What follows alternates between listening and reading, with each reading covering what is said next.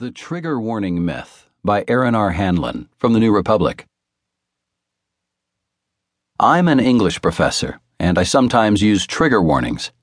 I realize this admission makes me a target of ridicule from some quarters, primarily, though not exclusively, conservatives. And that's precisely the problem.